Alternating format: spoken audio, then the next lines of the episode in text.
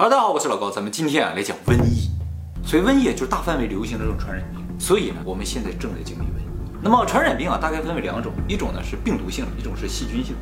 我们现在这个瘟疫啊是病毒性的。那么自从有了人类社会以来，我们就一直在和瘟疫做着斗争，从来就没有停止过。今天呢，就给大家介绍几个深远的影响人类历史的瘟疫。第一个。就是最著名的黑死病，这个名字听着就很恐怖，的？黑死病是十四世纪在欧洲为中心蔓延起来的一种鼠疫，鼠疫不是由病毒引发的，是由这个鼠疫杆菌引发的，所以它是细菌性的瘟疫。那么鼠疫虽然叫做鼠疫，但是呢，其实并不是老鼠传染给人，而是跳蚤传染给人。跳蚤咬了有鼠疫的老鼠之后，再咬人，人就得了鼠疫。所以跳蚤和老鼠都是鼠疫的宿主。这个宿主无敌了，那么多。对呀。那么感染了鼠疫的跳蚤咬了人之后啊，就会引起人的淋巴系统发炎、发烧、意识不清，最后呢引起败血症，全身出现大片的黑斑，最后死亡，所以才叫黑死病。那么鼠疫的传播方式啊，主要是通过叫飞沫传染、伤口传染，还有消化道传染。而且呢，鼠疫什么人都会感染，跟年龄啊、性别啊、种族啊、社会地位啊都没有关系，只要是人他就会感染，跟抵抗力没有没有任何关系。那么这种病的死亡率非常的高啊，从感染到死亡通常不用一周的时间。所以呢，鼠疫在欧洲爆发之后，很快就尸横遍野。那么十四世纪的时候，整个欧洲总共才七千五百万人，因为黑死病就死了两千五百万人，就三个人就要死一个。那么比较严重的就意大利，死了一半以上。那么这次意大利也很严重。为什么意大利总是这么严重呢？就是因为意大利啊，一直都是欧洲那边的政治文化的中心，非常的发达，人口也特别的密集，所以每次疫情，意大利都是重灾区。太热情了，有点儿是吧？哎，这个民风也是这样啊。那么我说比较严重的是意大利，最严重的是哪？是冰岛，冰岛几乎全灭。冰岛后来用了好几个世纪，人口才恢复到原先的人口，所以现在的冰岛人跟原先冰岛人都不是一伙人了。当然，后来这黑死病也蔓延到了全世界，推测呢造成全球七千五百万人到一亿人死亡。当时全世界都不到五亿人，没有将近一亿人死亡。所以这次黑死病就算是人类历史上最严重的一次瘟疫了，也可以算是人类大灭绝了。当然，鼠疫这种东西你感染过了好了，你就几乎不会再感染，就获得了免疫力。那么由于黑死病的原因，在当时是完全不知道的，就不知道是由于老鼠或者跳蚤引起的，所以人呢就处于一种极端的不安的状态。就是自己怎么会得，会不会死都不知道，所以特别的不安。现在也是这样，有一点这种感觉啊。那么就在这个时候呢，就有人谣传说，这不会是犹太人投的毒吧？结果犹太人就遭了殃，到处都开始迫害犹太人。犹太人为什么在欧洲这么不受待见？其实最主要原因就是因为犹太人和他们的宗教不一样。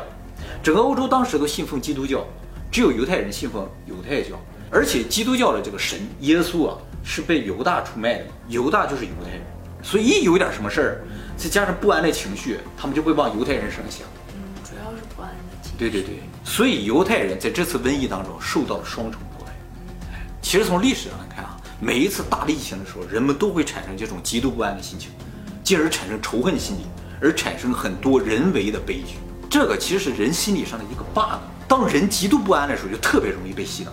关于洗脑这个问题呢，以后我们会专门做影片给大家讲解的啊。那么在这次黑死病的瘟疫当中，最先采取强制措施啊，就是水城威尼斯，因为当时人们发现啊，这个病啊就是靠船只啊传播到更远的地方去，所以像威尼斯这种水城啊，它首先就封闭了港口，所以进威尼斯港的船只啊都要在港口隔离四十天。哎，究竟为什么要隔离四十天？他们是没有任何医学根据，就是觉得隔离四十天为好。差不多。哎，那么后来他这种做法呢，认为是有效的，各个国家也都学去了。一直沿用到今天。当时主要交通工具就是船嘛，所以人呐、货物的流通啊都靠船。而现在呢，有船呐、有飞机啊、有汽车，所以要想控制疫情的话，就得切断这些地方。那么英语里边，隔离和检疫是同一个单词，叫 quarantine。这个词儿就来自于当时威尼斯的方言，意思呢就是四十天啊。所以四十天隔离检疫是同一个单词。而且在十三世纪的时候，成吉思汗打下了整个东欧嘛和整个亚洲嘛，统治了当时地球一半以上的人口。建立了人类历史上最大的帝国，叫蒙古帝国。这个蒙古帝国就是因为这次大瘟疫而开始衰落。当然，目前研究也认为啊，说其实这个黑死病啊，就是成吉思汗的这个军队啊带去。这个黑死病呢，很有可能是由蒙古的一种叫黑鼠的老鼠带去。当然了，这个成吉思汗他不是故意的，他只是打到那个地方来，进而就把疾病带去了。其实古代的时候，瘟疫往往就跟战争在一起，所以都说前面有军队，后边就有瘟疫。就是其他种族、其他地区的对过来了。对，大家之间都没有免疫嘛。那么黑死病这个瘟疫过去了之后啊，整个欧洲也发生了巨大的变化。首先呢，就是宗教发生了变化。当时欧洲主要是天主教嘛，我们以前介绍过，天主教的经文都是用拉丁文写的，神父呢也只能用拉丁文来布教念这个经文。但是黑死病啊，造成大量神父死亡，所以呢就没有人看得懂拉丁文了。于是从那个时候开始，允许用其他语言来写这个经文。还有就是呢，瘟疫过后呢，饥荒变少。吃饭的人少，对对对，那种田的人也少了呀。所以种田人的工资升高了。那么，美国著名的作家呢，丹布朗认为啊，文艺复兴之所以在十四世纪爆发，就是因为这个瘟疫。瘟疫过后死了很多人，百废待兴嘛，然后人的工资又升高了，所以人们就有更多的精力去研究一些新的东西了，文艺复兴就爆发了。在那之前，人们主要研究怎么吃饭的问题，饭不够吃嘛。那丹布朗呢，就是著名的《达芬奇密码》的作者，他研究发现啊。意大利这个国家每次发生瘟疫之后啊，都会突飞猛进的发展，所以他认为啊，瘟疫对人类社会是有一定积极意义的。嗯，虽然代价是惨重。后来呢，他就以这个题材写了一系列的畅销小说，比如说著名的《天使与魔鬼》，还有《地狱》，都被翻拍成电影了，很好看。那么自从十四世纪的这个黑死病之后呢，呃，一直到十九世纪末期啊，人类社会啊经历了多次的这个鼠疫。但是，一直也都不知道鼠疫什么原因造成。那么，直到一八九四年的时候，鼠疫在香港和广州传播开来，世界各国呢就决定组成一个联合调查团，去调查一下鼠疫的原因。终于呢，法国的细菌学家叫亚历山大·伊尔辛和日本的细菌学家叫北里柴三郎，先后发现了鼠疫杆菌。后来又过了四十多年，人们研究出来了对抗鼠疫的血清之类的东西。但是呢，这些药物终究还是不能够彻底治愈鼠疫。直到今天，鼠疫呢也在世界各地呢有所爆发。但是情况不是很严重了。那么最近一次大规模爆发呢，是在二零一七年的时候，非洲的叫马达加斯加呢爆发了鼠疫，总共感染了不到两千四百人，二百零二人丧生。现在呢，平均每年也有两千多人感染鼠疫，主要都发生在非洲的国家，那些地方呢就卫生条件不太好。那我刚才说了，鼠疫啊是一种细菌，它不是病毒，所以从根本上它和病毒有一个区别，就是它能够脱离宿主而生存。那么既然鼠疫不需要宿主，他对宿主就完全没有怜悯的，哦，所以感染了鼠疫人很快就会死掉，而得了病毒的人不是这样，得了病毒的人有潜伏期，在潜伏期还可以传染，那过了潜伏期出现症状也主要是咳嗽、打喷嚏，这种咳嗽和打喷嚏也是为了让他自己能够散播出去，你知道吗？但鼠疫不考虑这些问题，哎，他就是为了要弄死你。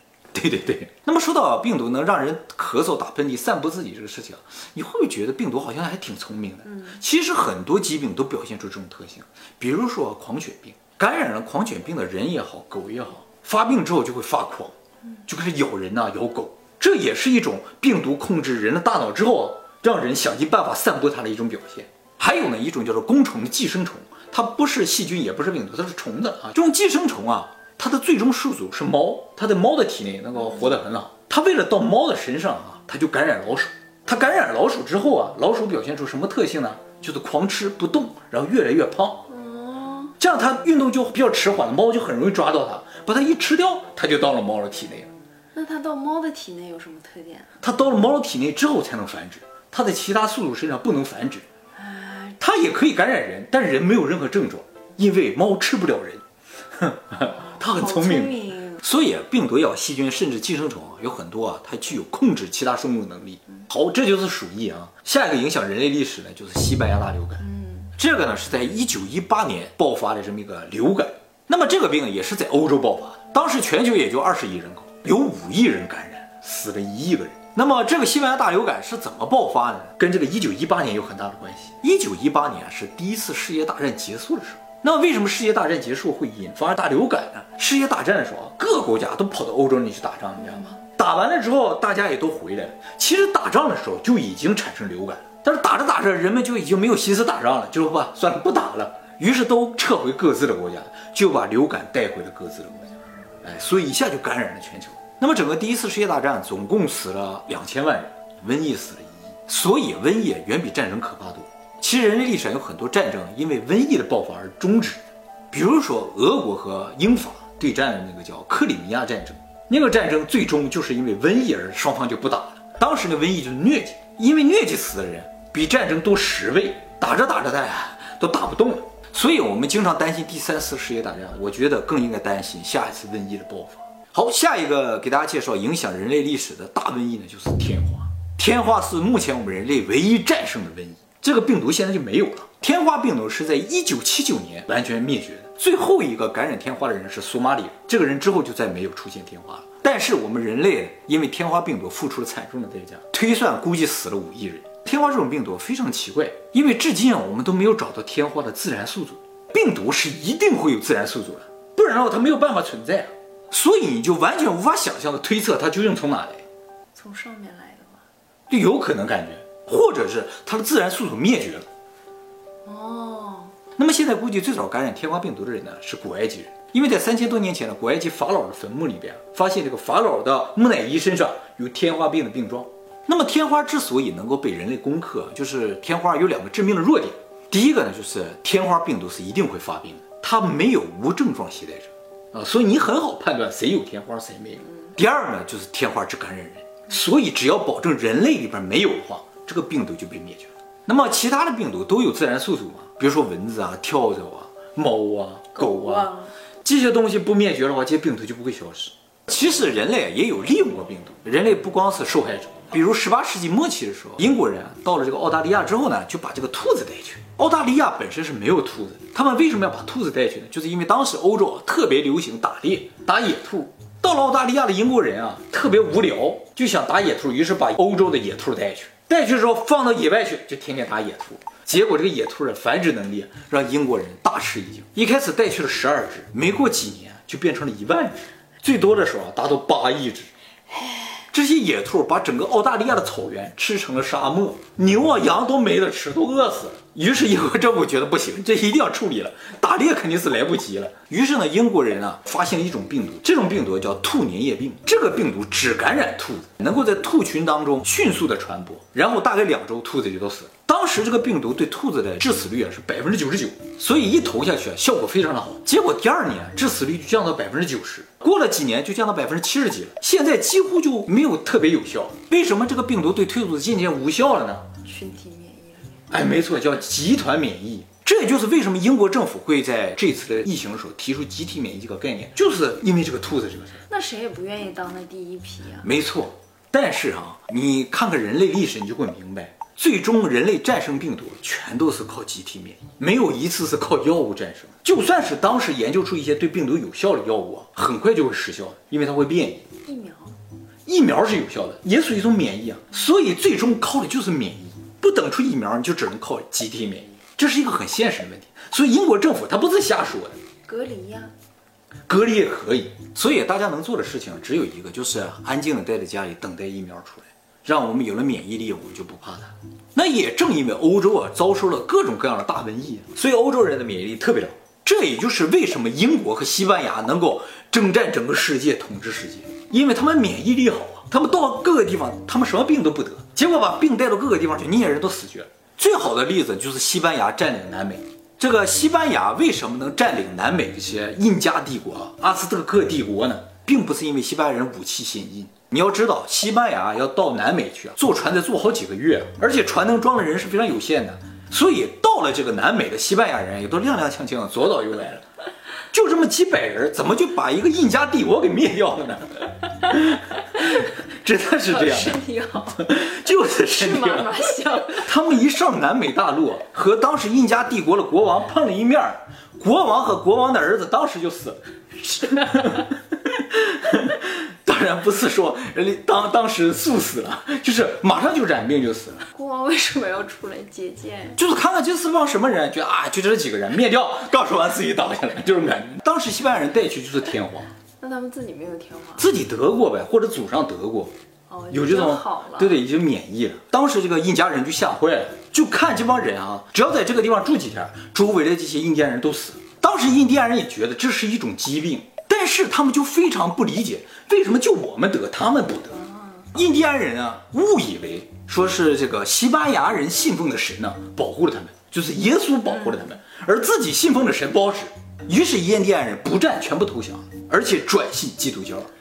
这就是为什么基督教在整个南美能够扎根的主要原因。所以，真正让西班牙征服了南美大陆了，不是他们的武器，也不是他们的人口多，就是因为瘟疫。当时随着西班牙这个侵略者一起到南美，有一个德国的传教士，他就在自己的日记中就写说，这个印第安人真是太弱了，他们只要闻一闻西班牙身上的味儿就死了。